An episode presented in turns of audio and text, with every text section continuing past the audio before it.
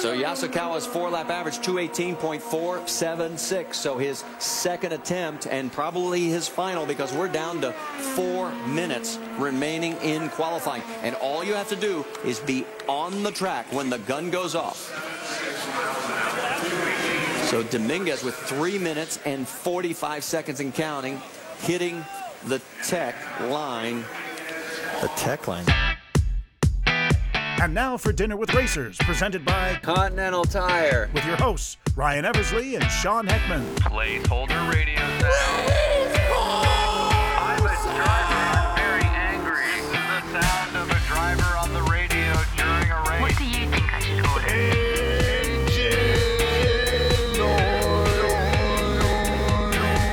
Engine.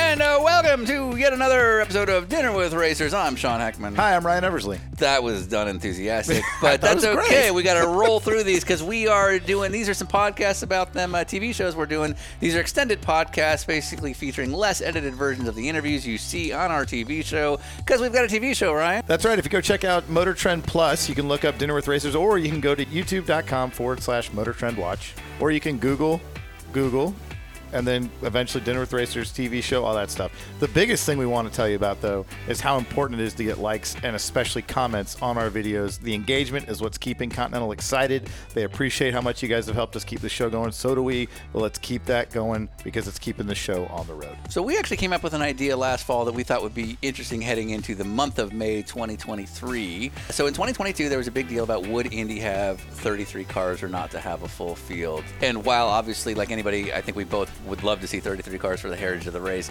You know what car count matters more to me, Ryan? thirty-four cars. Uh, and why is that? Because sometimes they don't all make it. Exactly. So the Indianapolis five hundred is comprised of thirty-three cars to start that race. And as opposed to other events uh, in other series where maybe you're invited or whatever, the heritage of the Indianapolis five hundred is about not making the race. So in the history of the sport through the years, the idea of not making the field has become part of the heritage. And it's usually done on a day of qualifications known as bump day. You maybe don't hear about it as much in recent years because car counts are obviously more of a challenge. But the idea of putting everything you can into making the Indianapolis five hundred just to make it is something that maybe you don't see in other forms of racing. And that was why we really wanted to spotlight the story of Pacific Coast Motorsports. So in our new Motor Trend show, there's an episode called Bumped. And the Pacific Coast Motorsports story in the grand scheme of our show in Indianapolis is about telling you what happens to those who are on the edge of making the race and what's at stake. Yeah, it's oftentimes that you watch Bump Day back in the day when there was like twelve, fifteen extra cars and they'd get sent home and you'd think, okay, whatever. Or maybe there's only one or two extra that don't make it and you don't think much of it after they leave. But the reality is there are actual consequences involved. So the first person to focus on is, of course, the ringleader of the whole Pacific Coast organization. That is Tyler Tadevic. Uh, the, the, this podcast will tell you his background if you're not familiar with Tyler. But basically, he was the team manager at Pacific Coast when it first started in, in the Formula Atlantic and then Champ Car eras, uh, and eventually became the team owner. And then, well, you'll hear what happens next. So uh, I've known Tyler for almost two decades now. Obviously, Ryan, you've known him for a long time in sports car. One of the most uh, engaging and charismatic guys in the paddock for sure. Yeah, in two thousand five, he was running the Pacific Coast Motorsports sports car team, and, and his team was the team every mechanic wanted to be on. So he really has that cool California vibe about him, and I think that comes across in these episodes. So we recorded this actually at his new building for an organization called True Speed Autosport. They're at the Thermal Club in Thermal, California. And uh, we had food brought to us by a fantastic uh, local thermal establishment called Taco Shop seven sixty. And they made a chicken sandwich. They made a chicken sandwich. Right. Keep it going. For IndyCar team owners that used to be good. Now, we actually got there in not my Acura M D X, but an Acura M D X. And it was on Continental Tires. Again, this is a less edited version of the stories you'll hear about in our Motor Trend series. And hey, if you're watching that Motor Trend series, Ryan, on this episode called Bumped, what should y'all be doing? Bumping up them comments. Bump up them comments so that we don't go bankrupt. Engagement. Bump it up. Jesus Christ. Uh, that's right. Please, please leave a comment on them uh, on them YouTube pages. If you uh, if you watch our episode Bumped and you really like it, even if you don't, please fake it because you like our podcast. Because comments really do show that we actually have humans watching this. We're trying to keep our sponsorship going, folks. You're doing a great job. We just need more. more, more. And like real comments. Yeah, don't be a robot. Thank you. Yep. All right, enjoy Tyler Tadevic. Meow. All right, we're going to start in five, four, three, obviously we're here for a very specific story and a very specific kind of moment in your life, but if we were going to go back fifty years and talk about the life of Tyler Tadevic growing up, who was Tyler Tadevic growing up? Man, I was a pain in the ass. Growing up. I was an awful little kid. Real serious pain in the ass. Uh, you know, the kid that, that can, can, can, you know, sit still Can't in class. Still. And, yeah, yeah. And, and my folks divorced when I was about ten. So I was a, like a pretty good kid, but um, wound up pretty good uh, up until about then. And then when they separated, I kind of went off the deep end, and I was looking. I was. I had a good nose for trouble as a young kid. So, and not the kind of trouble that sends you to jail, but the kind of trouble that sends you to rehab. Ah, oh, uh, so you really did have a good nose for it. Yeah, I did. Hey, yeah. Oh, take that. Too much? Too yeah. soon? I don't. Yeah. No, it's. Sean, come back. Sorry. So, where'd you grow up? Bend, Oregon. Nice. We've been there. Yeah, it's a good spot, man. Yeah. Born and raised right there. But you that's know? like out there, so I could see you getting into trouble. Oh, for sure. At the time, it was a town of fifteen, eighteen thousand people, yeah. and so you, you went out in the woods and you drank beer and yeah. you smoked weed and you yeah. took mushrooms yeah. and whatever else there was to have out there, because you, you didn't have a lot of other stuff to do once yeah. the football game was over. So so easy to get in trouble. For sure. Easy to get in trouble, and when, especially if you got a nose for it. And yeah. some and not a lot of, you know, when mom and dad split, dad left town, so it was my brother and I and mom, single mom, raising two young mm-hmm. boys. And and I learned a long time ago that you get a lot th- more things with sugar mm-hmm. than salt. Mm-hmm. And so I could sweet talk my mom, and I kind of owned her.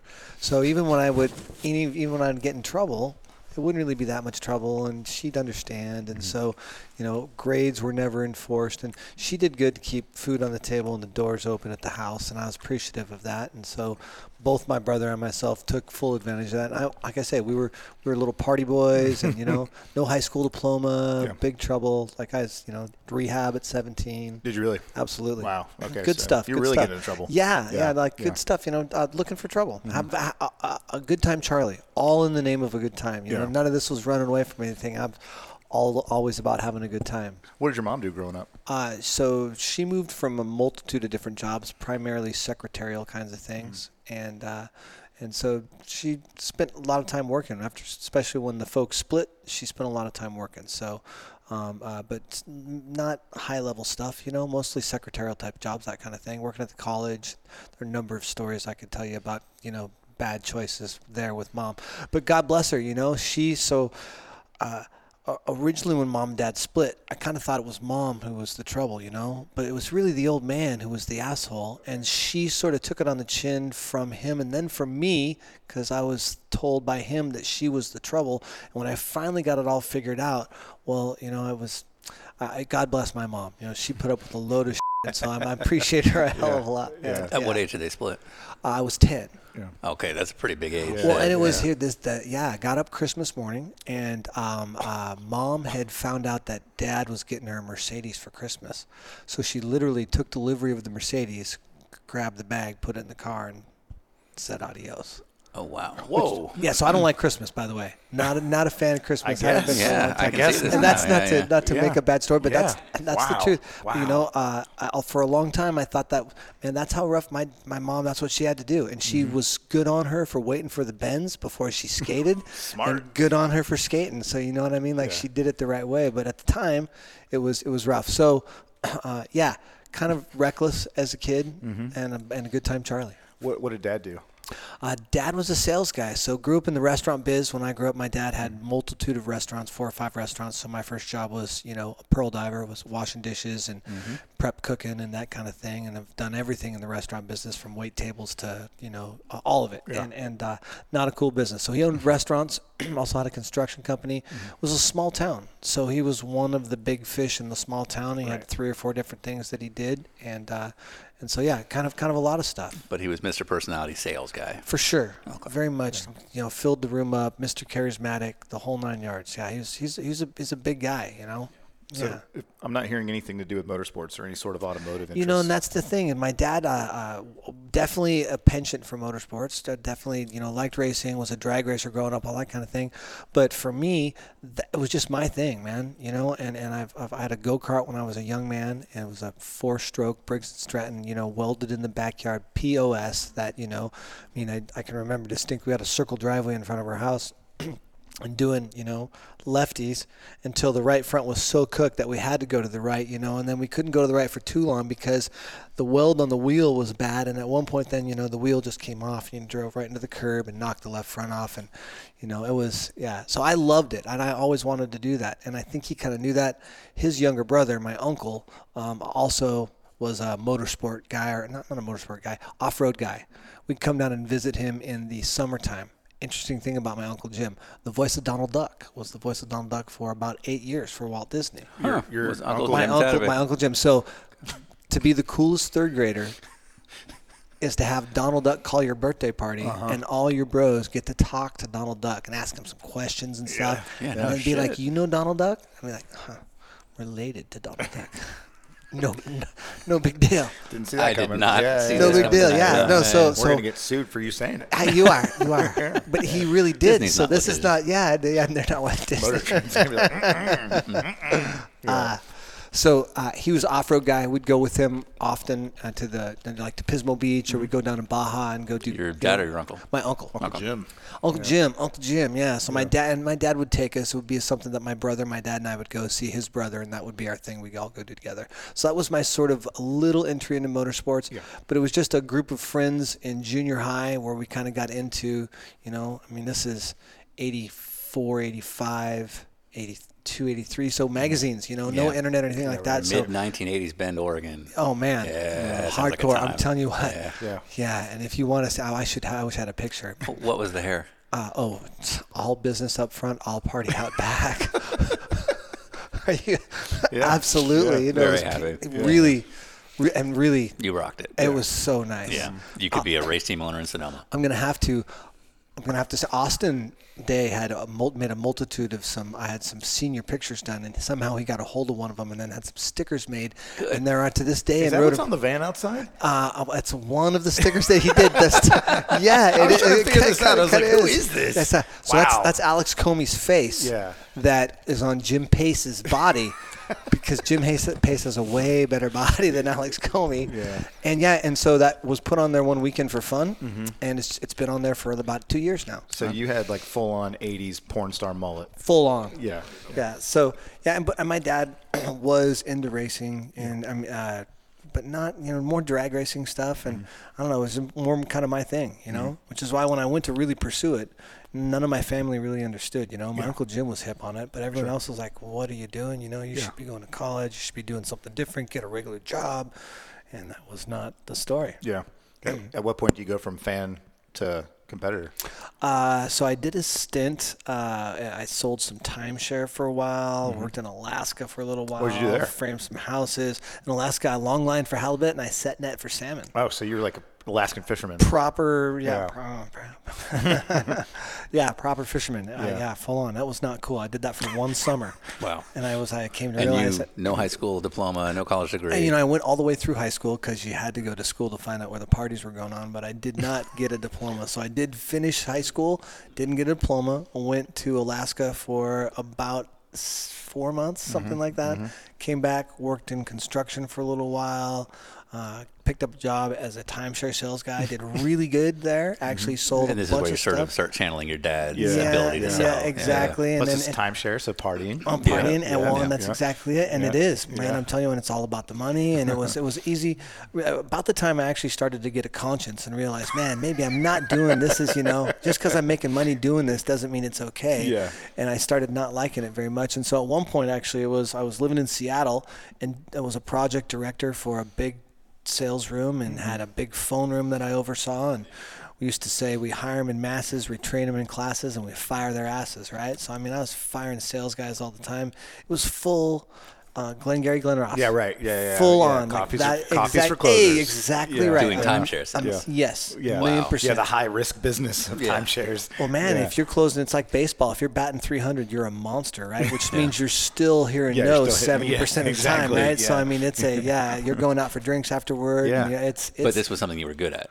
It, I, it was. Yeah. I, I got the job by being in the back room. I was putting together the books that you get when you buy the deal. Then you get this book that here's what you got. Yeah. And and I was back there putting them together. And the sales manager came out and said, man, we need to get you on the sales room floor. And and and I did, and I made a we bunch of money doing it. We fired six guys. Yeah, yeah, yeah, yeah. yeah. Well, we don't and have that's anybody it. Right now. They don't. It doesn't matter. Like it, it I, you're nobody special to get a, that job, right? Because it's one hundred percent commission, so they're not really too worried about you know. Yeah, there's no not, cost to them yeah, if yeah. you fail. Very right, yeah. Well, not none, because it costs to bring the people in, right? Yeah. There's a cost for that premium. That's it's a nasty business. Like it's a really nasty business. Yeah. And so once I figured out it was nasty, got out of there. And I wanted, I've always wanted to go racing. And so mm-hmm. I, I think I was twenty-six at the time. Mm-hmm. And I just said, screw it. And I moved to Southern California, or actually the Bay Area. I had a buddy whose mom lived in Aptos. And she let me drive my van down there and park my van in front of, of her house. Of course you had a van. Yeah. Of course you had a van. And so I lived yeah. in my van, my yeah. Astro van, all-wheel drive. It's no big deal. I had, Bil- had Bilsteins on it. Don't yeah. worry about it. Yeah, Not don't a big worry deal. About it. It's no big deal. G- GT Grant steering wheel. Hell yeah. Yeah, well, it's, you know, it's, it's, it's yeah, yeah. nice. No, it, was, it was a fast van. Yeah. It was yeah. pretty good. Anyway. But still uh, rocking the... Uh, yes, at this point a little bit. No. I mean, if you're doing timeshare sales, you might have had to be. I did. I cleaned up for the timeshare. I was. Yeah, I was. I did. Yeah. I did. I sold out, man. It was awful. Right. And man, and I was the dude in front that you know gave the whole thing and did yeah. the whole thing. Well, you do it. Yay, yo, ho, yeah. ho, who's here? Yeah, yeah. Wow, it was yeah. awful. It was, but those skills, I'll tell you what. Those douchebag sales guy skills, those, those manipulative, you know, it's not, I don't tell anybody anything. I share yeah. something with them, right? Yeah. That's that's not right. That's all stuff that you've been trained, right? So it is super helpful uh, for sure to bullshit people. Be a douchebag salesman. To, to be a douchebag sales guy, to get someone to do something they're not certain. Yeah. If you think about it for a second, right? So if you're going to a timeshare presentation, right? You know you're going in for the free gift. You know they're going to sell you something. So before you go, you sit down with your partner and you say, I don't care what they're selling. I don't care how much. Here's my limit. We are, we know we are not buying anything. anything. Yep. We're not yep. buying anything. We're leaving the checkbook home. Yeah, right? Yeah. You're okay. taking advantage right. of the free vacation or whatever. Correct. You're doing. coming over yeah, and that's yeah. all we're doing, right? Yeah. And so then somehow in the next hour and a half, you got to get them. You're writing me a check for fifteen grand, right? Yeah, and yeah. I just did that, right? You don't think I just? I mean, I just, you just got worked, bro. You just got worked. And weirdly, that's effective in motorsports, right? Yeah. And weirdly, yeah. Interestingly enough, yeah. yeah. Right? Interestingly which, enough, wait, which requires yeah, yeah. not which is worse. Not, of course, your racing, yes, yeah, yeah, but yeah. which requires less soul. Um, timeshare sales or arrive and drive racing? Oh, uh, oh man, that's. Huh. I would say I say arrive and drive racing is is if you're really doing it at the professional level, that absolutely takes less soul. I mean, you have to have less soul to talk somebody into doing that than you do. Because yeah. here's the thing about timeshare mm-hmm. is that ultimately, if you use it, it's a pretty good product. Yeah, dude, you get you. to go to places, uh-huh. you get Still a bunch of different it. choices. Yeah. Yeah. It's, it's you know, yeah. well, but we market it. This is the this is the catch, right? This is the catch. It's intentionally marketed toward people who can't use it. Yeah. Because most timeshare companies aren't, you buy week fifty-two and you own week fifty-two. Mm-hmm. You own mm-hmm. the rights to a week's worth of time at a resort. Yeah. And so if they can show that the resort usage is below what one hundred percent, yeah, yeah, yeah. then they can keep selling memberships. Right, so they you can sell that group on the less operating cost. Right, so, they, so they yeah. want to sell the membership to somebody who can't use it. That's the business. Uh, Love it, isn't it great? Yeah, so God, this God, this country. Yeah, yes. America. Canadian. Right now, behind you is an American flag. yeah, exactly, C G I exactly right, exactly right. Yeah, yeah, yeah. yeah. So, exactly right. So most paths to professional motorsports are they start as a mechanic, or they start as an engineer, or they start as a driver, and they eventually work their way into the sport. Or a rich guy. Or, or they started with wealth. Um, from the top down. Yeah, yeah. Right. It's the best uh, way to do it. It is the best way to do it. You're a guy who barely got his high school diploma, went on to become an Alaskan fisherman. and a timeshare salesman in Seattle. A good one. And somehow this leads to a story about IndyCar racing. Right, yeah. So yeah. En- enough. The company that I was working for in Seattle was uh, sued by the Attorney General for unscrupulous business practices and some things of these nature. Okay. And and and and I didn't like that, man. I was like, all of a sudden, I'm like, you're like, you might go to jail. Yeah, yeah, we're, yeah. yeah. yeah. yeah this well, is it bad. Is like arrive and drive this racing. Is bad. Yeah, it, yeah. I'm telling you, it's the same yeah. thing. It yeah. is. It is. This is like arrive and drive in the eighties, mm. um, and so. Yeah, it was it was a bad gig. I didn't like what I was doing, man. And so I literally, I just I said I I got it, I got it, and I've always wanted to race cars, and I'm going to be too old to do this if I don't do this right now. And I got no reason to not do it. And so I got rid of my house and put my stuff in storage and moved to uh, Aptos. Started dropping resumes at Skip Barber was at Laguna at the time still, and so I started dropping resumes there. Jim Russell was up at Sonoma, started dropping resumes there as well. And it was about seven or eight months of going back and forth between the two places before finally World Speed, Chuck West and Tilo Stewart hired me in Sonoma as the new Team Grunt. And, and and World Speed at the time was like the junior racing team. Yeah, they had Formula programs Mazda everywhere. Formula Mazda, Formula, yeah, big yeah, yeah. Formula yeah. Mazda program. Yeah. Fifteen yeah. Formula Mazda. Yeah. They had a, a Chuck was racing Atlantic at the time, so right. they had like a three-car Atlantic. They were program like the Dale well. Coyne of North American junior racing. Kind of. Yeah. Kind of. Exactly right, actually. And it was it was a good spot to land, you know. And I'm dude, I, this is the truth of the story too. I finally, I mean, and I've been dropping resumes for six months. As what?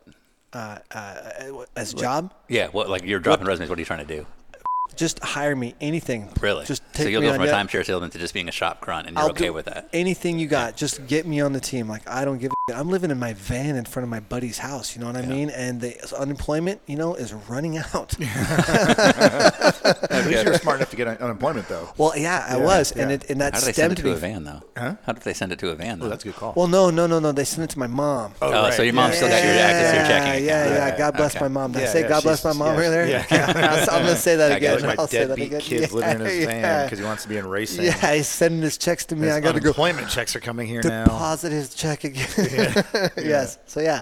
Mom's uh, the best. Yes, she's the best. So yeah. So finally got hired, and when they hired me, when Tilo hired me, he said, "All right, come back tomorrow." I'm like, "Yes." Yeah. And I turn around and go walking out the door, and he's like, "Whoa, whoa, whoa, bro! Don't you want to know what I'm going to pay you?" I'm like, "Doesn't even matter, man. Right. Like, I'm. This is the best day of my life ever. I just wanted to be in racing, and mm-hmm. so that's how I got hired, and that's what I was hired. two hundred fifty bucks a week as the shop grunt, and my first job was scraping stickers off a trailer in the rain. And I was ecstatic, and all the other mechanics were standing at the doorway. I'll never forget this. I'm on, I'm it's shaking. I'm mm-hmm. getting shocked. You know, mm-hmm. the, the heat gun's got a frayed cord, and man, and this is the best day ever. This yeah. I can't believe I'm working for yeah. And all the guys are standing in the old paddock, idiot. yeah, from the inside, and they're like, "Check this idiot who's out. Who's this Gomer? Literally, yeah. who is yeah. this guy? yeah, right." Yeah. And so yeah. finally, it's lunchtime. Climb down off my ladder, come bounding mm-hmm. inside, you know, and I'm just like, I'm, I'm the yeah. bubble. Yeah. This is so great. Yeah. You know, life is amazing. And I'm, God, God they hated you. They fucking hated you. I've like, been on teams where you're like, this asshole. Oh, dude. Like, I'm pissed. Completely. I, who is this? You've hired these guys, and you're like, don't be so happy to be here. Right, yeah, dude. And I know where you're at. I've been right there. We got to tone it down a tiny bit. You can't go to every... Uh, track and go to the store and get a shirt and wear it that night at dinner. Oh, we yeah. Can't, we can't. Yeah, you were that guy. Yeah, yeah. Yeah. yeah. yeah. Oh, I mean, I couldn't believe it. So stoked. Literally, I come in, I say the words, "Can you believe we're getting paid to do this?" Yeah, yeah. Like, genuinely, those words, I, I eat those words to this day because I said them yeah. one hundred percent. Yeah. Like, I can't believe this yeah. is the greatest day of my so, life. So we've all been that person, like, the first week in racing. Right. Like, how long did this uh, enthusiasm keep going? I, you know, that was that was kind of the problem was that I couldn't. It took me a year oh, of, wow. of, of, like, really eating sandwiches before I was like, you know what? Eh, yeah. It's cool and everything still. There's an awesome shirt with all these patches on it and everything. But yeah. Yeah. Yeah, it was, yeah. it was, yeah, it was, it didn't take too long. And here's the thing, and, and you know, God bless World Speed and Tilo Stewart, right? But Chuck West was the owner at that time, mm-hmm. and there was a lot I learned about how you don't do things there. There was a lot that was going on there that I learned a lot, man, as, a, as the, the, the kind of, you know, in racing they prey often on your passion, right? Mm. So you get guys who come work for nothing or yeah. literally for nothing, and they'll yeah. do anything and they love it so much. Mm-hmm. And I'm that guy, right? So I mean, I tell me, give me something, yeah. throw the ball and yeah. let me go get the ball, right? And so I, I got taken advantage of, right? Later on, I look back and I'm like, man, you know, I should have been remunerated a little bit better for that, or I shouldn't have done that in the first place, right? But I just did it out of passion. So I, I try to, I, I mean, I try to make sure that doesn't happen anymore. You yeah. know what I mean? So yeah. I do get guys like that, but I definitely take them aside and say, okay, A, we got to chill, and B, don't do something for nothing. Don't oh, do yeah. nothing for nothing. Well, you know like what I mean? If you're not paying someone, it's hard to yell at them when they're working for free, right? Doggone right. You're sometimes yeah. paying someone to be able to yell at them or to be able to demand or to be able what you need. At, yeah. yeah. Well, and it's, yeah. it's it's fair work for fair pay, man. Yeah. You know, at the end exactly. of the day, this is it's, it's a cool thing we get to do for a living, right? Yeah. I mean, it is super cool, but it's still a job. You're right. still getting paid, yeah. and you know, and you still have responsibilities. And if you meet those, then you should be paid for those. How long were you at World Speed? Uh, it was an interesting deal. I did three years there. Mm-hmm. Three Just years. As a grunt. Yeah, as a grunt, yeah. and ended up getting uh, become the truck driver. I was the truck driver Whoa. for the Atlantic team, God. right? And then, uh, and then at Mid Ohio, uh, we were running. We were running uh, Nicholas Ronde. Yeah, was our driver, yeah. right? Or Nico, yeah. and uh, having a reasonable year, but but the team was tough. And so at Mid Ohio, uh, the whole crew quit. Everybody, data, truck driver, mechanics. everybody. The only wow, guy that was left was the engineer. Full mutiny. Yeah, because because we just was we were you know we were under budget to wow. begin with, and then you know owner would fly in and fly out, and we'd be left in the van with you know, bad places to stay and not enough food. And it was just it was just a really rough set of circumstances, right? And the only people who were made to suffer were the team members and not the owner, right? So that was one of the things that I took when I came to ownership was, man, you know, we all we all live and die together, right? We're doing this together, right? If yeah. if, if I'm going to ask you to eat a shit sandwich, I'm going to eat it with you, yeah. right? Or, or or we shouldn't have to eat it at all, right? So so at World Speed, I was there for three years. We all mutinied. I went to Hute, uh, to Hilton Motorsports. Okay. Uh, Hoover Orsi. Oh, yeah. Won, won a yeah, won a championship. That year. It was yeah. a great year. Had a great yeah. time. At the end of that year, ran. And what year was this? This was. Like oh one? Yeah, oh one. Sorry, sorry. Something like that. Oh, two thousand or two thousand one. And then Chuck West, uh, I ran into him at a uh, at a parts trailer, mm-hmm. at, a, at a track at Homestead, I think we were. And he said, hey, dude, blew it. Would like to have you come back, you know, and we'll make you a manager. So I'm like, well, shoot. So um, grunt to truck driver to now team manager. Team manager in Atlantic. Yeah, exactly. Well, yeah. I came back. They hired me as a team manager, mm-hmm. and it was it was a pretty good. And this was at Hilton. No, so I had left Hilton because I yeah. pigeonholed myself at Hilton. I really it was a bad deal. Yeah. I was the truck driver. Actually, I was the hospitality van driver, yeah. and that's all I was going to ever be at that place. I see. And actually, uh, Marshall Pruitt. You guys know um, Marshall yeah, Pruitt? We, yeah, yeah, we've heard of him. Yeah, yeah, yeah. You know that guy. Yeah. Um, So old Marshall was the data guy for the team. This is kind of a funny story. Marshall was the data guy for the team, and we brought Hoover out. Keith Hilton brought Hoover out at the last minute. So we were running another car, and I can't remember who we were running in the other car. He was our full-time guy, and Hoover came out at the last minute. The oh one four was the chassis that we were running at the time, but uh, uh, Keith had an oh oh eight chassis that was an older chassis just sitting in the trailer as a spare car. Brings Hoover out at the last minute, decides that Hoover's going to be uh, the driver of the car, puts mm-hmm. him in it. We don't have an engineer. We don't have a crew. So all of a sudden I go from being truck driver to I'm crewing on the car. And I am the lowest man on the total pole. I'm the truck driver. I'm cleaning wheels. I'm worth. No, I'm the, the hospitality van driver. They didn't even let me drive the truck, right? I'm nobody, right? Mm-hmm. And I'm a, I'm, I'm party boy. We're going out every night. We're going to the strip clubs. We're going to the. Oh, you places. really are having fun. You having fun, yeah. I mean, uh, yeah. Per diem gone the first night, right? Yeah. And we're on the road for four weeks, you know. Yeah, but man, that first night was amazing. That's such a good time, you know. And I'm borrowing money from the truck driver to get. I miss racing. Yes, it was. It was great. So in any case. So Hoover shows up, and he's going to be fast, and we got to do good. And all of a sudden, I go from being cleaning wheels to now, listen, you're the number two on this car. We got to make it go. We're going to move one of the guys over. And Marshall, you're going to engineer the car. All of a sudden, Marshall is, it's, it's a big time, right? And so one evening, we're there. We're getting the car ready, and it's a shambles. The car needs a lot of work, and then we're pouring a two foam, no, two-part foam seat. I mean, it's it's a it's definitely a half-assed last-minute effort, and uh, and we're working on it. And I'm being a douche. I'm do do do, you know, and singing and bouncing around and cleaning this and that. And Marshall pulls me aside, and he pulls me aside, and he says, "Tyler, listen, man, this is a f-ing library. This isn't a f-ing tractor pull, dude. Guys like you do not make it in this industry. You need to put your f-ing head down and shut the f- up, or you're gonna be off this team right now." I'm like, oh. I'm sorry. I'm so, I'm super, okay, I'm sorry. And I just, you know, I, I'm not quiet as a church mouse the rest of the weekend, right? You know, and man, it just really rattled me, right? I'm like, is that it? So this is the best part. Fast forward ten years, and I owned an IndyCar team or Champ Car team, right? And across the old desk slides the old resume. Hey, old buddy, how's it going? Yeah, it's weird, dude. We're not looking for anybody right now. This isn't a library. Yeah, this, this is a party team over here. Pacific Coast Motorsports. Yeah, yeah, yeah. Remember, remember that dude? That guy doesn't have a shirt on. Yeah, sorry. All we do is raise tractor pull trucks here, man. So, sorry, I got nothing for you. Uh, yeah. So, yeah. So, any case. Yeah. Yeah. yeah. It, it, it was pure, just stupid, unbridled joy to be doing what I was doing, and I was stoked to be there and having yeah. a really good time. Yeah. And he didn't want to have any part of that because this mm-hmm. is business. We're serious, you know. Yeah. Because here's the thing: is is when it's time to go racing, you don't take. I mean, you wouldn't work any harder or take it any more seriously, or yeah. or, or it wouldn't mean any more to you than if the world was going to end if you didn't do it. Yeah. I mean, it yeah. is literally the most important thing in the world, right? Yeah. And so I respect that, but at some point you got to take a step back yeah. and go, yeah, dude, we're just hurrying up to get back to where we already were. Yeah. We are the Pacific Coast yeah. of yeah. profitless ventures. In motorsports. In motorsports. Well, yeah, here's the thing. Pacific Coast never turned a profit, dude. Yeah, yeah, we yeah. broke even a lot, though. Oh, shit. Okay. We really are getting some numbers here. Yeah. Yeah. All right. So, um, go ahead. So, so, you, so, so you do the Hilton thing. So you, you, you, so you, you move up to being a, a number two mechanic at Hilton. Hilton. Yeah. Uh, and somehow you become a team manager. Yeah. So run into Chuck. I and did, so Chuck West, and what, what's Chuck West known for? Chuck De Irueste Junior was the owner and founder of World Speed, okay. and so he was the owner when I was working for those guys. Also a reasonably accomplished Atlantic racer, I think finished mm-hmm. on the podium a couple of times back in the day when Atlantic was Route forty-ones and that kind of yeah, thing. So yeah. pretty pretty stout little racer himself, and then started a customer-based company, uh, running Mazdas and um, uh, Atlantic cars. Ultimately sold the company to Tilo Stewart, and it's still one of the bigger open-wheel, lower-level open-wheel t- co- companies in the country, actually. Mm-hmm. Tilo does a good job there. So, uh, but so Chuck, where was I going with that story? That was your next your next job after. Yeah, so yeah, I ran into him, ran into him, and I had done a pretty good job as the truck driver, and we had left under pretty uncool circumstances. Yeah, like a yeah. mutiny. F you, yeah, drop the yeah, mic, yeah. right? Yeah, mid weekend. Exactly. Huh. Well, it was one mid weekend. We waited until the end of the weekend. Oh, good for you guys. And then I did, yeah. as the truck driver, drive his truck back to California. Oh. I was going to leave it there, but I said, okay, I'll drive your truck back to California. So I did do that. So so we left on reasonable terms. And um, uh, and then he approached me and said, man, we need somebody else. You did a really good job. Would you consider coming back? And they offered me a manager's job, and I took it.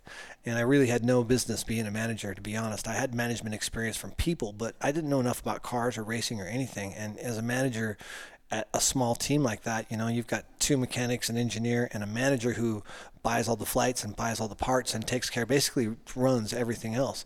And so it was trial by fire, and uh, I learned a lot in that year. And so we ran Grant Riley that year, and Grant had a uh, had an all right year. At the end of the year, they were not happy with the job that World Speed had done for them, so they switched to Lynx. Grant took his money and went to Lynx. Alex Figge had been a customer of World Speed's about three years previous, and this is when I was still working on the Mazda team, and I was the low man on the totem pole. And so the way Alex and I met was, and this is kind of a cool deal, um, he had showed up to test one of the Formula Mazdas, and he had his handler, this guy named Drew that was with him. Alex was seventeen at the time, and uh, they had told us that he'd done a bunch of racing in the past. That he'd, yeah, he'd already been at, never been in a race car in his life before, but they they had said he had. So they built him in the Formula Mazda, and we're the the the the, the track. Our, our shop is right on site at the track, right? So they built him in the Formula Mazda. Goes out, does some laps, you know, figures the thing out, does does reasonably well, right? And then he pulls into the shop, and he pulls right into the shop and stops right in front of the shop. Everybody else is still in the pit lane, and I'm in the shop mounting tires by, by myself, mounting tires, mounting tires, mounting tires. Look, hey Alex, what's going on? Okay, cool. Mounting tires, mounting tires. He's still sitting in the car. I'm like, well. So I walk over. I'm like, hey dude, is everything okay? He's like, yeah. Uh, You don't know how to do your belts, dude? He didn't know how to get Click. out. Click. Yeah, he couldn't yeah. get out of the car. Like, genuinely couldn't get out of the car. So that's how we met one another, right? Mm-hmm. He's like, maybe we don't tell anybody about that. And I'm like, maybe we don't. That yeah. sounds good. Cool. So we instantly yeah. had a bond. a bond right yeah. off the bat. Exactly right. So fast forward to the end of two thousand one.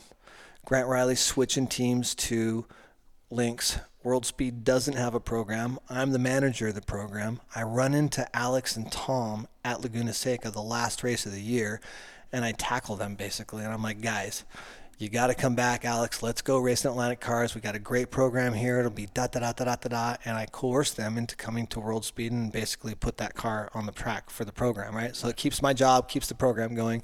And we do two thousand two uh, together at World Speed. Right. And so you, so Alex Figge joins World Speed because you, as the team manager, sold him on being part of this other For team. sure. Right. Tom used to laugh. He'd tell a story about that. That boy tackled me in the in Laguna Seca, and he put me in a headlock, and he wasn't going to let me leave until yeah. I was said I'd go racing with so these boys. So you were boys. still that overly enthusiastic dickhead. For sure. Yeah. For sure. With a bunch of timeshare sales experience, right. who was who who needed yeah. the program, to yeah. s- needed this guy to save the program, right? But also one critical thing, which all three of us know from the world we now live in in sports car racing, once you've sold a potential client driver on a thing, you're now their guy. And so they'll go with you, usually, if you treat them right, regardless of the program. Well, and that's the thing about racing. You know, it's not, you're not doing business with anybody. You're joining a team. And the whole mindset behind that is totally different. So you watch guys that are willing to, you know, in their business, they'd never think twice about um, uh, being accepting of that kind of performance or that kind of a failure or that kind of a mistake. Yeah. But when you're on the team, you're going to take one for the team. Like right. it's the oldest saying in the book. And right. literally that's the mindset.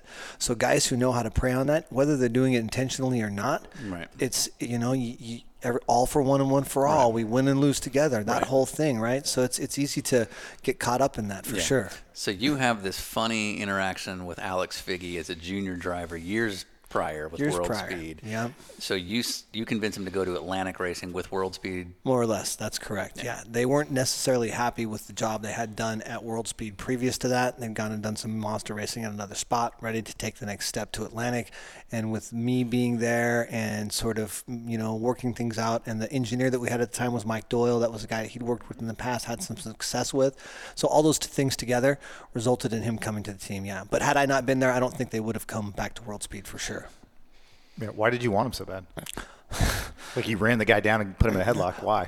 Because uh, that's what we. Because the team wasn't going to live next year. You know, we didn't have a program for the next year, and Chuck didn't have anything in line that was going to happen. And we had a monster program, but man, Atlantic Racing. You know, to me at that time, that was the. Man, it was a big deal. It was the biggest deal, right? It meant a lot. And so I wanted to save the program. And it was a serendipity. They, there they were. It was already an Atlantic race. You know, holy shit, these are the guys that can do it. He's in the right spot at the right time. And, you know, Alex was kind of what you always look for in racing, right? I mean, he's got the resources to go racing, and he's got some speed, dude. He's actually pretty freaking fast. He can do this, right? You know, if I could just get him to not be a party monster and have an... You get him to not be a party monster. Well, that was part of my well, job. You knew it. Yeah. That, that was, that was, therein lies the, the, the crux of my relationship was I was the go-between between Tom and Alex. I was the guy whose job was to take Alex and make him into a race car driver, but also, I mean, I'm his life coach and all these other things in the interim as well, right? But we actually see this a lot of times when when young guys come from wealth into a race team. A lot of times they will have a sponsoring parent, right, who looks to a race team or some sort of mentor within the team to help keep their kid in, in line, because as a parent, there's only certain things they can get away with. Correct, correct. Well, and, and Alex is going to listen to me, and I've got a communication level with him that's completely different from his dad's,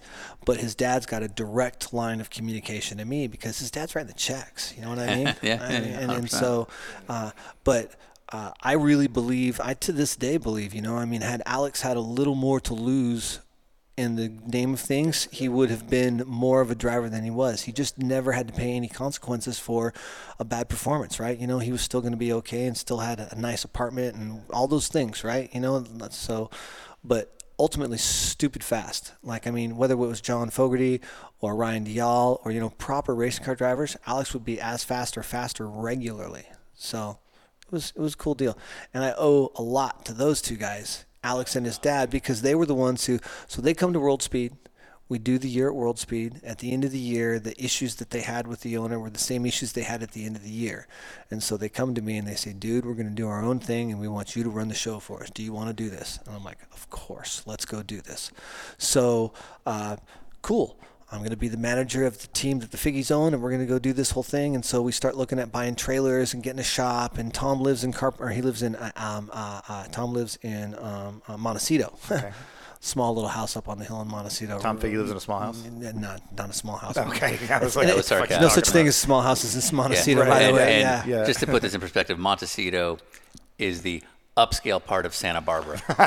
Correct. Yeah. yeah. Where Oprah lives. Yeah, no, we looked down on Oprah. His property, they were like, oh, there's there's Oprah's house down there. Yeah. Yeah, it was. Yeah, and, he's doing so, okay. Yeah, it was, it was a beautiful home. Where really cool it, spot. I don't know what their, where does their money come? It doesn't have to come in the thing in the uh, show. But like, banking.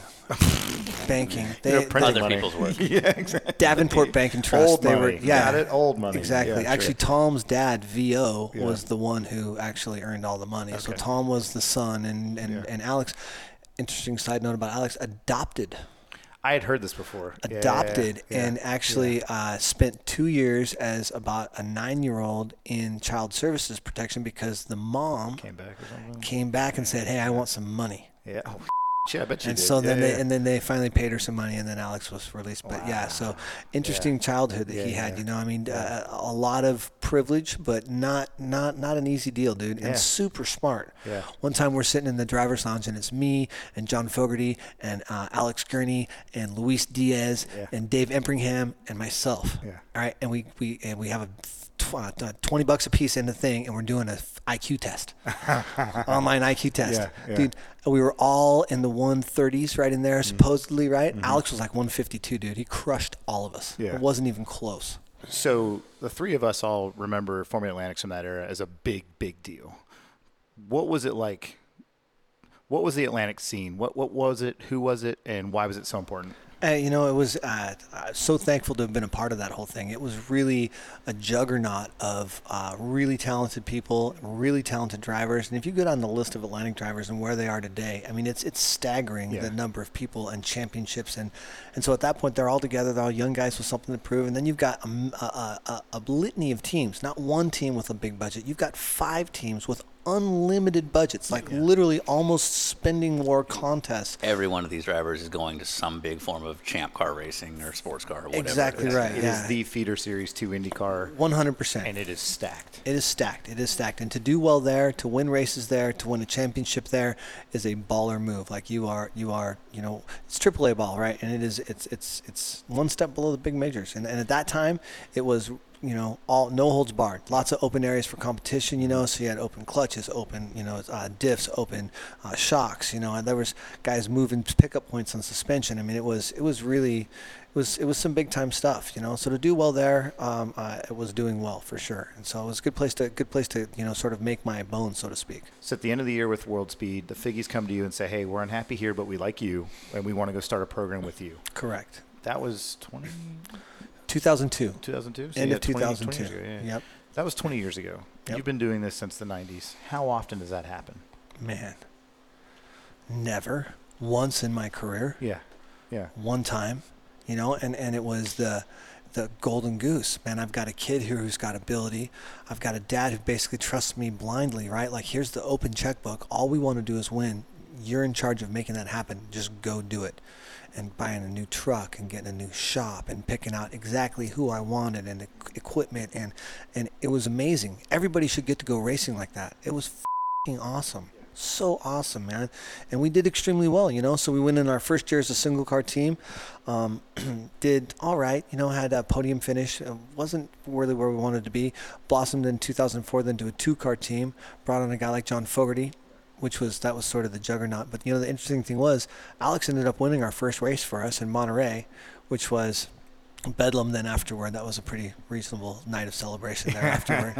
Yeah, but, uh, uh, yeah, he could run with John anytime he wanted to. It was just the, the last little bit. Like I say, if he had a little more, I mean, because when we'd finish an Atlantic race, you know, Alex was would go to his, you know, um, condo on the beach in, you know, Santa Monica on the top floor where his neighbor was Britney Spears. And that's not, that's not a joke. That's exactly what we do. And then, then, then from there he moved to a twenty-five thousand square foot, you know, estate in Beverly Hills where he started his record company. Right. And we would As go, you do. Yeah. And, and yeah, we, you know, would, we, wheels. Yeah, we would go to, you know, I'd go down and meet him and have to make sure Tom would say, go down there and go out with him for the night and see what's going on. So I'd go out with him for the night. And we. Oh, so you're Tom's spy. I am. Yeah. So now I'm I'm I'm going and we pull in front of the nicest whatever Zing or Bow or Chow, whatever one name bar it is in downtown L A, you know, Groove, whatever the one name, right? Old right. Man Tadevic. Exactly. Yeah. Yeah, yeah. Pull in front of that thing, you know, and out we get and out comes the owner. Oh, Mister Figge, nice to meet you. And we walk to our private table and sit down with our thing, you know, I mean, and all of this is, It's just, it's, it was, it was, it was an amazing experience for sure.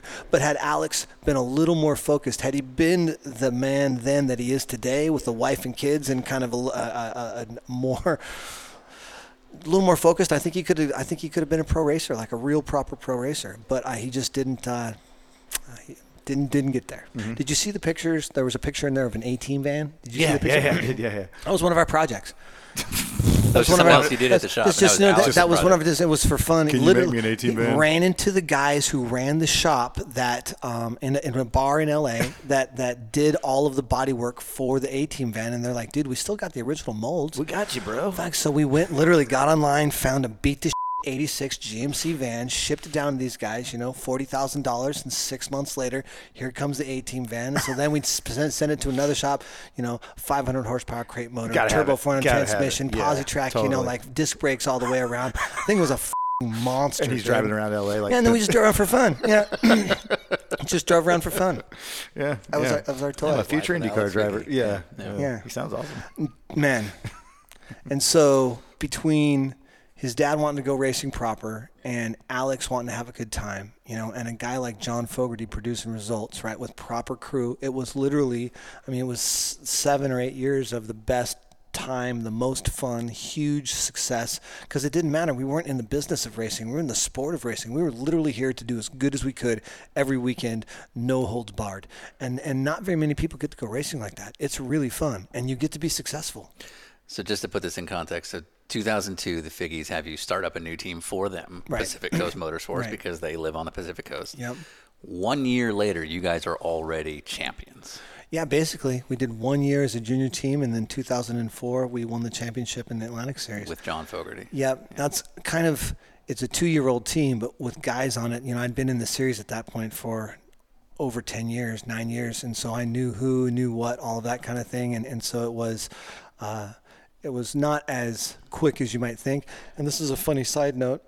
So how do I become the owner of Pacific Coast? I'm supposed to be the manager's Pacific Coast, right? So Tom says, hey, let's let's go meet my attorney. It's October. We've already decided we're going to start this team. Haven't named it yet or anything, but let's go meet my attorney. And this is in end of oh two. This is end of oh two, correct, yeah. October of oh two. And so I go to Montecito to meet with Tom and his attorney to find out how we're going to do things. So I go and sit down, and uh, then we start talking about stuff, and, and Tom's attorney says, Tom, do you really want to own a racing team?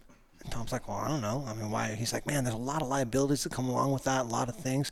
My suggestion would be, let's make Tyler the team owner. This turned to you. Let's make Tyler yeah. the team owner.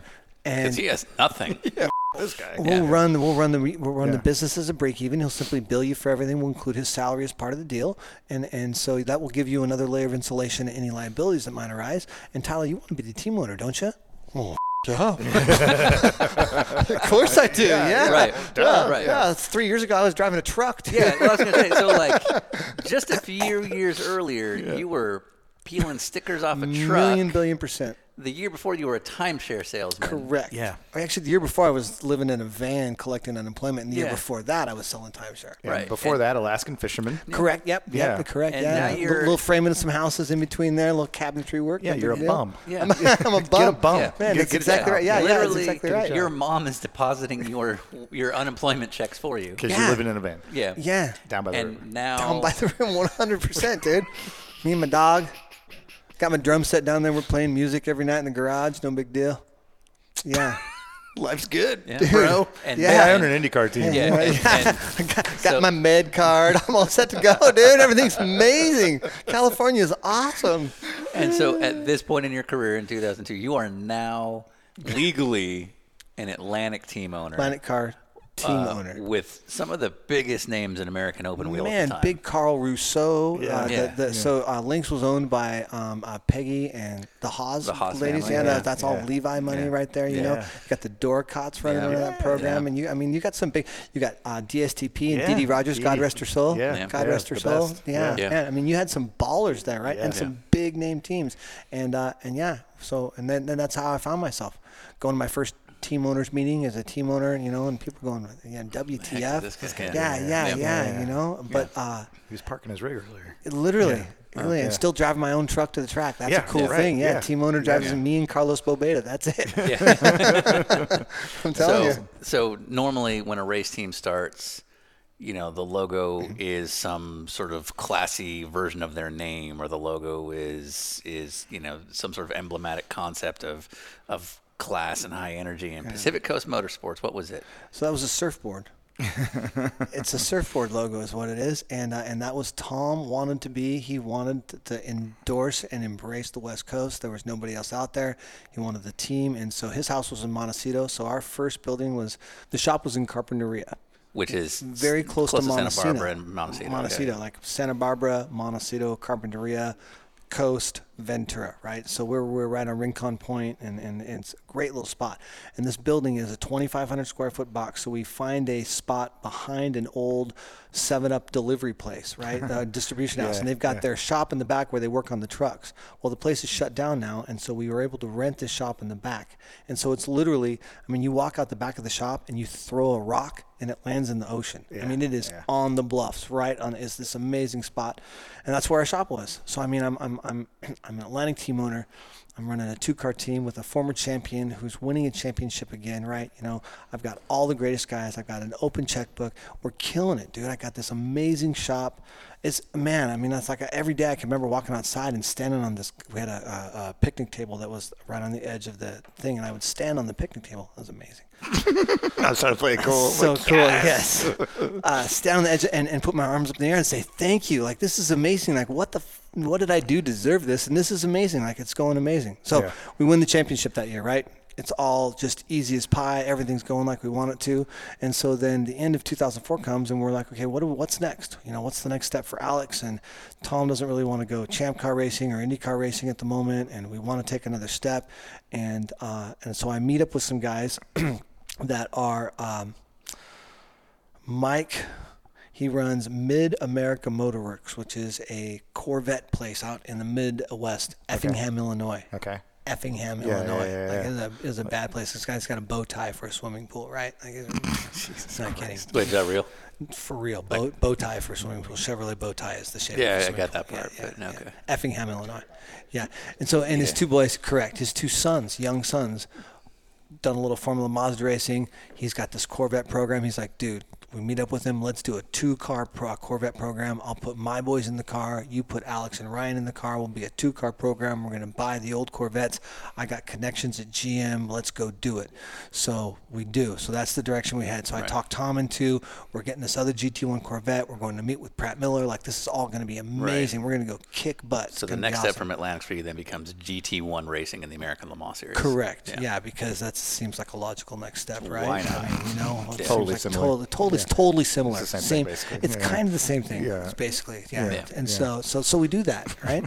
um, and, and we, of course, we know the most, and we're the best because we're an open yeah. wheel team. And the privateer teams always beat the factories. Oh, yeah. Always, always do. Always do. Older. In yeah. particular, and when you're running the same uh, item as the factory, and you're yeah. getting all your parts from the factory, that's yeah. your best opportunity to beat, to beat the factory. Yeah, you're definitely going to get saying? their best stuff. You're going to get yeah. for sure because yeah. that's what they do. The yeah. customer comes first. Everybody knows this in racing, dude.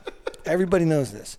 And so, yeah, so we end up with a an older car. We were told we're going to get this new car. We get the three-year older car. Mm-hmm. We're told a number of things were going to happen that didn't happen, including Mike and his boys at the last minute go, ah, sorry, it's a way higher figure than we thought we were going to have to spend. In and, racing. Yeah. So they don't go. So we end up as a one-car team in with, with the Corvette. And we have a, a car that's older, that's not nearly what we said it was. We've got a tire deal for some guys that aren't, you know, uh, aren't nearly as competitive as the main tire in the series. And we are. That was for us. He did, he did that for us. I did. Yeah, yeah. Continental appreciates it. I well, and I appreciate I appreciate them as well. So we don't need to, you know. So in any case, so we we, we didn't have we didn't have the right rubber on the car. Didn't stand a chance. Yeah. Didn't stand a chance. Yeah. And and and so we went out there and trudged through a season of of misery, starting with in Sebring, you know.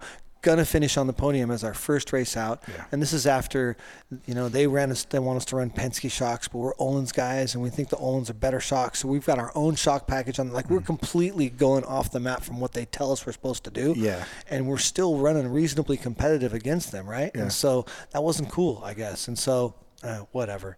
We had an upright that failed. Don't end up finishing on the podium at that race. And that just kind of was spelled out the whole season for us. It was just a whole bunch of could-haves and what-ifs and should-haves. And there was some reasonable competition. There was a factory effort from Aston Martin. The S seven was running mm-hmm. at that time. Mm-hmm. There was a... Um, uh, a uh, Did the Maserati come over? Maserati yeah, was over. It yeah, came around yeah, a couple, three yeah. races. That bl- Man, that car was... Yeah, it was bitching, right? Man, it yeah, sounded amazing, yeah, yeah, right? Yeah. yeah. So it was a reasonable G T one field. Yeah. It was a tough lesson, man. You know, and at the end of the year...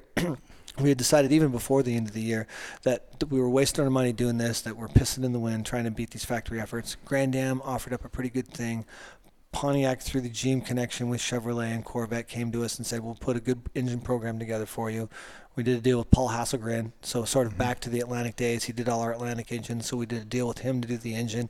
And so we switched at the end of the year. We washed our hands of the Corvette. And the one thing I remember specifically was, like, those guys are having a lot of fun. Man. Like, all the crew guys seem to be really getting along. I mean, it looked like guys that wanted to hang out. And, oh, there's a race car that we got to work on, too. A million percent. And you guys were getting it done with what you had. Like, pit stops were good. Strategy was good. It was, it was a really proper run program. I was in the middle of the worst year of my life. The worst year of my career. I still call it that to this day. And I'd look over, and here's all these young dudes from California that are riding skateboards and B M X bikes in right, the paddock. Right. And I was like, I want to do that. Like, that looks fucking awesome. It was. Yeah, you guys looked like you were really getting into it. It was ridiculous. And, yeah. and and that was the, you know, I talk about the things that I learned at World Speed that, that you know, the, and, and there was something to learn everywhere. But that was one of the things is that, man, I would look around the paddock being at the worst yeah. program that I'd ever been yeah. at going, man, if I that's where I want to be. Yeah. I want to be doing it yeah. like that. So when I got the opportunity to do that, man, it was full bore. Yeah. And we did. We had yeah. a blast. It was the most fun. And you can go back and talk to almost any one of the guys who worked with us over that window of time, and they'll tell you, dude, one of the best, if not the best time I ever had, just because it was purely about fun and racing. Yeah. That was it. Yeah. There was nothing else. Yeah. No, we, we were, I mean, I'd driven the year before. I'd raced a couple of years, and then I had like nothing. So now I'm a disgruntled driver back to working on race cars. Oh, man. And I look over at your team, and it's all these young dudes having a blast. And I was yeah. like, Aptos I don't want to do that. Yeah. No, we go out drinking with you yeah, guys. Yeah. It's like, where the P C M guys go? Yeah, that's exactly right. Well, yeah, because I'm buying. Yeah. I'll tell you that for sure, dude. I'm buying. Thanks, Papa Figge. Yeah, for yeah. sure. Yeah. Yeah. Yeah.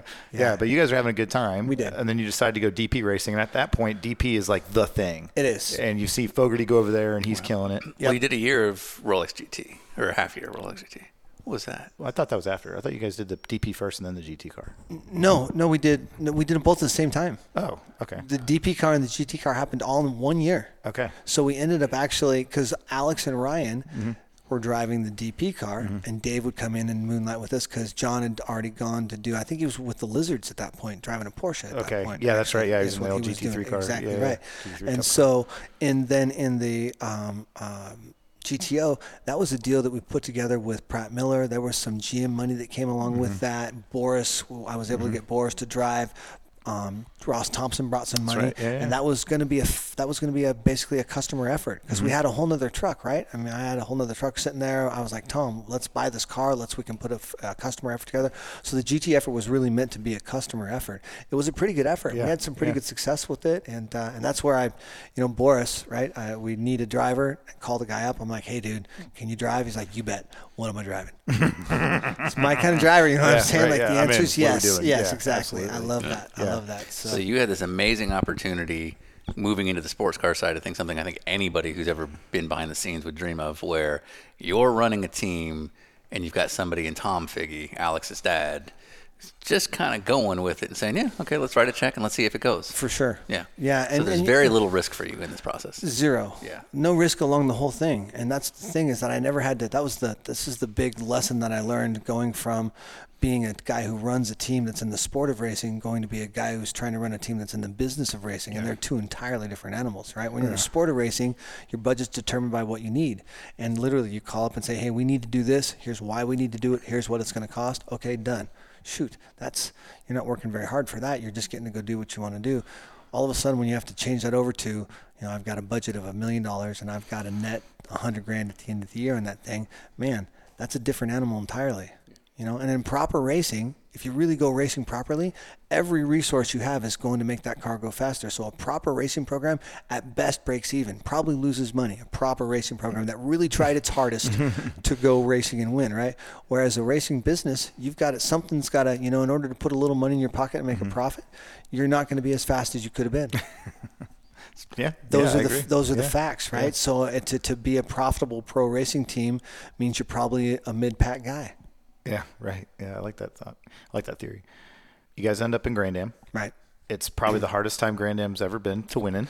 Was and we had a good sponsor. You know, we had a deal going on with Playboy. Yeah. We had a, it was it was a really Got good deal. Got to meet Hugh Hefner. Got to hung out with Hugh. Went to the mansion. Yeah. Went to a couple of parties at the mansion. Like the, all those things that you want to check on a box. That was a pretty cool deal, yeah. right? You know, wife didn't come. You know, oh, weird. Don't worry about it, baby. Next year we're doing it again. Next year, which, of course, it didn't end up happening, of course. But yeah, it was it was an interesting deal for sure. Uh, uh, uh, it was really competitive. A lot of really good teams. A lot of guys that had gone Atlantic Racing. You see mm-hmm. a lot of those teams over there. Mike mm-hmm. Shank, the guys from Lynx, you know, and yeah. uh, you know the Cameron brothers were mm-hmm. all over there. Yeah. Uh, uh, that whole team that was running under um, um, Gainsco, yeah, right. that was all yeah. Formula Atlantic guys, right? Yep. Kyle and all those guys mm-hmm. were Formula Atlantic guys. So uh, really high-level competition. And uh, had we just stayed there and done our thing, you know, we paid our first-year dues. Uh, we were had a development motor program with Paul Haskren, which was way different from anybody else. Everybody else was running C R D, C D R. There was another team yeah, I that think it was C R D. Yeah, that yeah. were that were that, yeah. and that's who everybody ran that right. had a Pontiac, right? And right. we were the only guys that had our own program. And so that needed to develop. And had we given that another year, had we just stuck it out there, I think things would have ended a lot differently for Pacific Coast, but yeah. uh, we just, we didn't. So at the end of that year, getting toward the end of that year, uh, Tom and Jennifer, his wife, Tom Figge now and Jennifer Figge are in Aspen, one, one of their homes, and they're out to dinner one night. And Kevin Kalkoven, happens upon them. And they're, who's the Champ Car boss? At that time, he yeah. owns Champ Car, and he's a big player in, in motorsport, was for about a five-year window of time, and then he just sort of disappeared. But for five years, he was a the guy. A, a big guy in, yeah. in, in motorsport. He ran into them at dinner one night and, and, and in literally Aspen. In Aspen. Purely coincidence. Purely just coincidental. The biggest giant, biggest guy in Champ Car racing happens to be in the, just the same restaurant. Cause as the, the Figgies. Well, wealthy people hang out in the same areas. That's correct. And and and it's and, and, and it's still just one percent. So even if there are a lot of wealthy people, it's still not that many people, you know what I mean? And so literally by chance they run into one another, and he sells Jennifer on Champ Car. So Kevin Kalkoven understood that if the wife is interested in the guy's hobby, then it's a it done might deal. Work out. It's a done yeah. deal. And, yep. he's, and he sold, I mean, the guy's got a lot of money, so he clearly knows what he's doing in one form or another. And yeah. so, so he did. And so that's exactly what he did. Effectively, he, I don't want to say coerced, but gave them enough good reasons to want to do it that they did. And so that was it. So we showed up, uh, we had a big team meeting, mm-hmm. and they said, here's what we want to do. And we were all like, you know, we'd been Atlantic racing, so we know what Champ Car is. And yeah. we then this is a this is a, a like guys, we're not fooling around here. This is a big step. Are you sure that's what you want to do? Talked about it, talked about it, and sure enough, that's what we wanted to do. So at the last race of the year in Grand Am, it was a nine-hour, the first nine-hour race they had in Salt Lake. Uh, we announced that we're going Champ Car racing, and that's what we did. You know. And then we started buying, you know, I mean, I wrote a, I got to write a million dollar check. I wrote a million dollar check to Panos for two Panos. We bought four Panos cars and eight engines and shocks. And I mean, it just, it was bedlam, right? Uh, That's timing, a massive investment. Timing and scoring stands and fueling rigs. Yeah, and, and, yeah. and all of this is, you know, I mean, uh, the redhead for an mm-hmm. Indy car is fifteen thousand dollars. Yeah, the one of them. To basically make the car have fuel put in it. Correct. Yeah, yeah, and a pit stop. Yeah. And you have to have four of those. Yeah, we got to. Because yeah. you got to have the main one. You, you got to have a spare. Yeah. And you got two timing and scoring stands That's actually right. running two cars, right? Yeah. So, and we've got two guys, you know, I mean, rookie drivers, rookie engineers, rookie team. And this is our fourth year in a row. I remember we were Atlantic champions. And yeah, then we're like, we're oh, let's go G T one racing. Oh, yeah, let's G P just. G P and you know, G T cars. Yeah, no big deal. Yeah. Oh, no, let's just go Champ Car, right? Yeah, no big no deal. Big, yeah, no yeah, we're just, we're just. I like to keep it interesting, right? And two thousand seven was, at the time, the rebirth of the series. For Champ Car, it truly was a rebirth for Champ Car because they had a brand new car.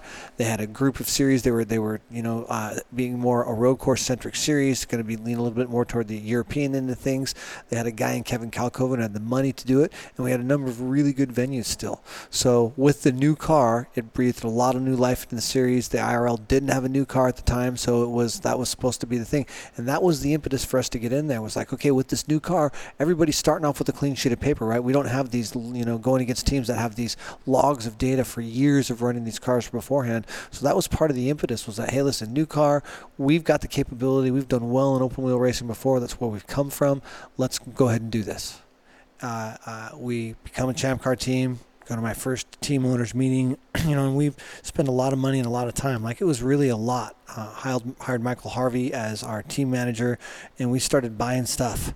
And man, I mean, it was as fast as we could buy it. And the, in the meantime, we're waiting for chassis to show up. We're going to go do our first shakedown in Sebring, and it's a lot, you know. And we're going from a a twelve-man, uh, uh, you know, A L M S, or I mean, uh, uh, uh, Grand Am team, right? A couple of guys, twelve guys, I think is what we had full time. We were twenty-five guys, you know, full time. And then, you know, at the race weekends, we were closer to thirty-five guys, right? And tire guys and truck drivers and, you know, data guys and engineers and technical directors. And man, it was, it was a lot. And we ramped up with the intention of it being a long-term deal. Like, this is it. We know that we're going to have to eat crow for a couple of years before we get to learn the series, learn the cars, all of that kind of thing. And Tom made, um, overtures that that's where he was cool with, right? Like that's, I get it too. That's, that makes perfect sense. He's not sense. expecting an overnight success. Correct. That's at least that's the way we went into the deal, was that being the case. Um, and so we, we went and pursued, pursued it. Right. And, uh, at the end of two thousand seven, it was a rough year, you know, before the end of the year, uh, we asked Ryan to leave and we put Mario in the car. Uh, we had a couple of spots where Alex got hurt. So Roberto Moreno hopped in the car at one point for us. Um, I'm trying to think who else jumped in the car. We had Paul Tracy come down and do some work for us as well because we were really struggling with the cars.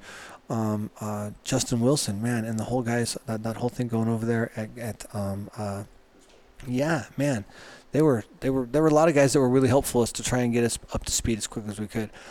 When Champ Car said, when Kevin said, I'm done, I'm filing bankruptcy and it's all over, Kevin, I mean, uh, Tom and Jennifer felt, I mean, they felt they'd been swindled. They felt like they'd been just lied to outright, you know, and they had been.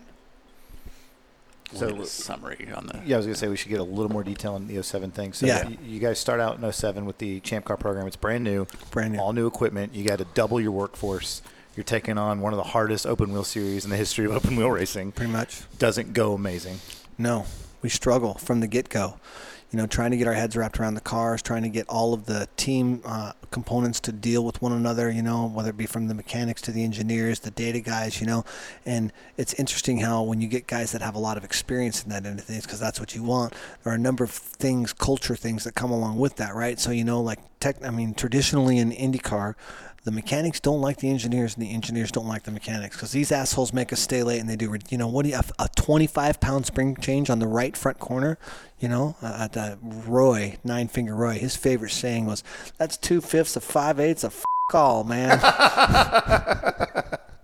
Which, by the way, is point two five. T-shirt. Yeah. T-shirt. Yeah, that's yeah, a new T-shirt idea. Yeah. Yeah. Yeah, that's so. So in any case, yeah. So we had a, a lot of cultural issues to deal with. Mm-hmm. Um, we did have, as you pointed out before, that the culture on the team was strong, dude. Yeah. Like we had a really yeah. uh, hot. I mean, everyone loved working with one another. So, um, in taking on that many new guys and that uh, culture, it kind of it kind of worked against that a little bit as well. Sure. Like sort of we went from being a really fun place to be like, this is business, right? We're spending a lot of money, and, and these cars are f***ing for real.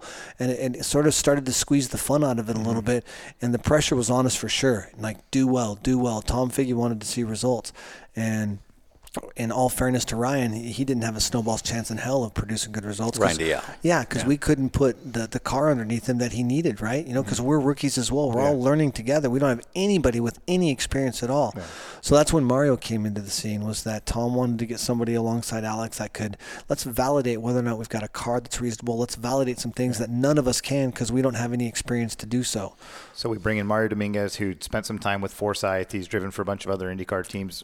He's driven for a bunch of other Champ Car teams. He's Champ. done done well. Done well. And Podium you, finishes, you know. Yeah, so you know he can help get some results for you, or at least you can – sorry. So you know you can validate where the program is and where Alex is comparatively. One million percent. That's yeah. basically it. Is this, let's figure out where we are. And, you know, Tom at this point is getting to the where he wants to he wants to see some results, you know, and we're – used to seeing results by the end of the year. We've been able to produce results everywhere else we were reasonably well in that window of time, and so he's getting wanting to see some results, and uh, and we're we're not capable of doing it at the time. So yeah, bringing Mario in was the first set of help. Uh, Mario then sort of let us know that we were pretty far off on the car, and we needed some to do some work on the car. So that's when we started looking at bringing in some additional engineering help, or maybe even making an engineering change. And it's just all of the things that were sort of cornerstone to the great environment that we all got to work in were being whittled away at because we weren't being competitive. And so everything was being questioned. So where before it was blind, blind faith, now without results, that blind faith all of a sudden changes a little bit. And it never became adversarial, but it just created an environment where we created our own issues. You know what I mean? We were own, we were our own worst enemy because we were so quick to make a change or address an issue that we never really, we maybe didn't actually address what the actual issue was. Right. You know? Yeah. And time was ticking. So season starts to wrap up. You guys have some success. A little bit. We were getting better. We were getting better. Yeah. Where do you meet Michael Harvey? I met him uh, through a deal with Rusport, working back and forth with Rusport. So that's how I actually met him for the first time. Which was a, a team that you were originally competitors with in the Atlantic Series. Correct. Yeah, when they made yeah. their switch to Champ Car, that's we were doing right. a deal, and that's how I met Michael. And so Rusport moves up to Champ Car. Therefore, Michael Harvey, working with Rusport at the time, uh, had the experience, and then he moves over to you. Correct. Right. Well, so... That's correct, basically, in the shortest of terms. He didn't come over in the Atlantic time, right? So we stole Burke to do the Atlantic thing, and then fast forward to two thousand seven, right? Because the Atlantic series was two thousand four. Fast forward to two thousand seven, Roosport's kind of done its thing, you know. Um, A J's getting ready to go to Forsyth at that point.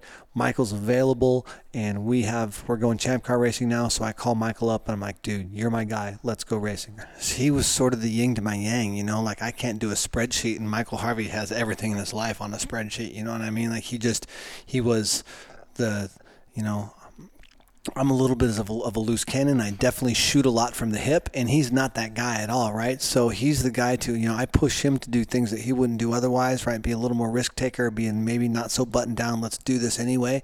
And he was the other side of that coin for me. He made it possible for my organization to go Champ Car Racing because it really required a lot of organization, in particular with the globe. You know, we're going to Europe, we're going to Australia. That's a big to-do. So that couldn't have done it without him, and that's basically what he brought to the table. So definitely he was the the nuts and bolts to the whole thing for sure. I think Mario summarized it best when he described you as fun and charismatic and a great guy, and Michael was English. Yes, Michael was English. Silent desperation, that's the English way, you know what I mean? And that's that's him, you know, yeah. and, and button down and all those things. But yeah, you know, it's it's uh yeah, I would. I don't think I'd want to be English because, man, it would suck. Was it? Is that right? Yeah, I think yeah. they're. I think they're all just kind of really kind of, you know. Like, oh, yeah. oh, geez, okay, yeah. all right. Silent desperation. Mm. Take it on the chin. With without getting into the Ryan to Mario switch, like the two-minute or less version, how would you summarize that two thousand seven initial Champ Car season? A learning experience. A whole lot of items that we didn't even know we needed to know about that we learned that we were going to have to be on top of and make work. And so, yeah, I, I, mostly a learning experience. Like, we just didn't know what we didn't know. And uh, th- going up those notches of level in racing, you know, when you go Formula One or you go Champ Car, you go L M P car, you know, you really can't appreciate how many people it takes. And when you see an, a car that's running well and a, an effort that is successful and is winning races, man, that's a lot of people working hand in hand together. That's a hard thing to do. There's that that that chemistry is a really difficult thing to make happen. And we realized, you know, on an Atlantic team, that's like a mom and pop restaurant. You know, you got eight guys and you all know each other's names and you can you cover each other's asses, and pretty much everybody can do everybody else's job on the team in large part, or at least cover for them for a window of time. On Champ Car, you know, you're seg- you know, you got your fronting guy, you got your rearing guy, you got your gearbox guy, you got your shock guy, you got your, you know, data guy, you got everybody's separated and they're all responsible for individual things, but they're so interlinked, the chains are, that uh, it's just an interesting thing. I learned a lot about teamwork and camaraderie, and that it's hard to run a program like that. There's a lot to it. Where does Mario Dominguez start showing up into this program? Um, uh, you know, uh, we were looking for someone. Uh, Alex hurt himself at Long Beach, and we were looking for, he, he crashed the car and turned nine and hurt his back. And so we were looking for someone to replace him, and we ended up having Roberto Moreno come in. He drove for us for two races in Houston and one other spot. But Mario was one of the names that came up in the course of that. So um, as it as the season started winding down, we ran into him at another spot, and Tom, it was a name that came up of, you know, who can we put in the car? The engineers wanted to have someone in there that had some experience and validate that they thought they were doing good work. And, you know, we got two rookies. There's no way for us to know. So Mario seemed like the most logical step.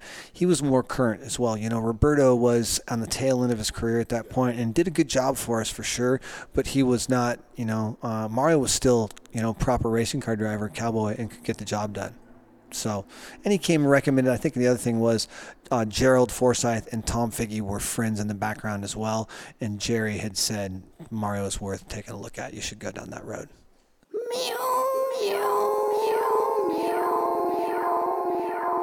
I'm finished. I'm going to take you on a ride. We're going to burn through the night. Why you're so salty, I'll still take a bite. Take my Lambo, I'll put on a tight show. You sure you can handle? We be faster than Django. Okay, I'm gonna take you on a ride. We're gonna burn through the night. When you're so salty, I'll still take a bite. We can take my Lambo, I'll put on a tight show. You sure you can handle? We be faster than Django. Can't stop, won't stop. I can't stop, won't stop. I can't stop, won't stop. Can't stop. Can't stop, won't stop. Can't stop, won't stop. Can't stop, won't stop. Can't stop. Ah.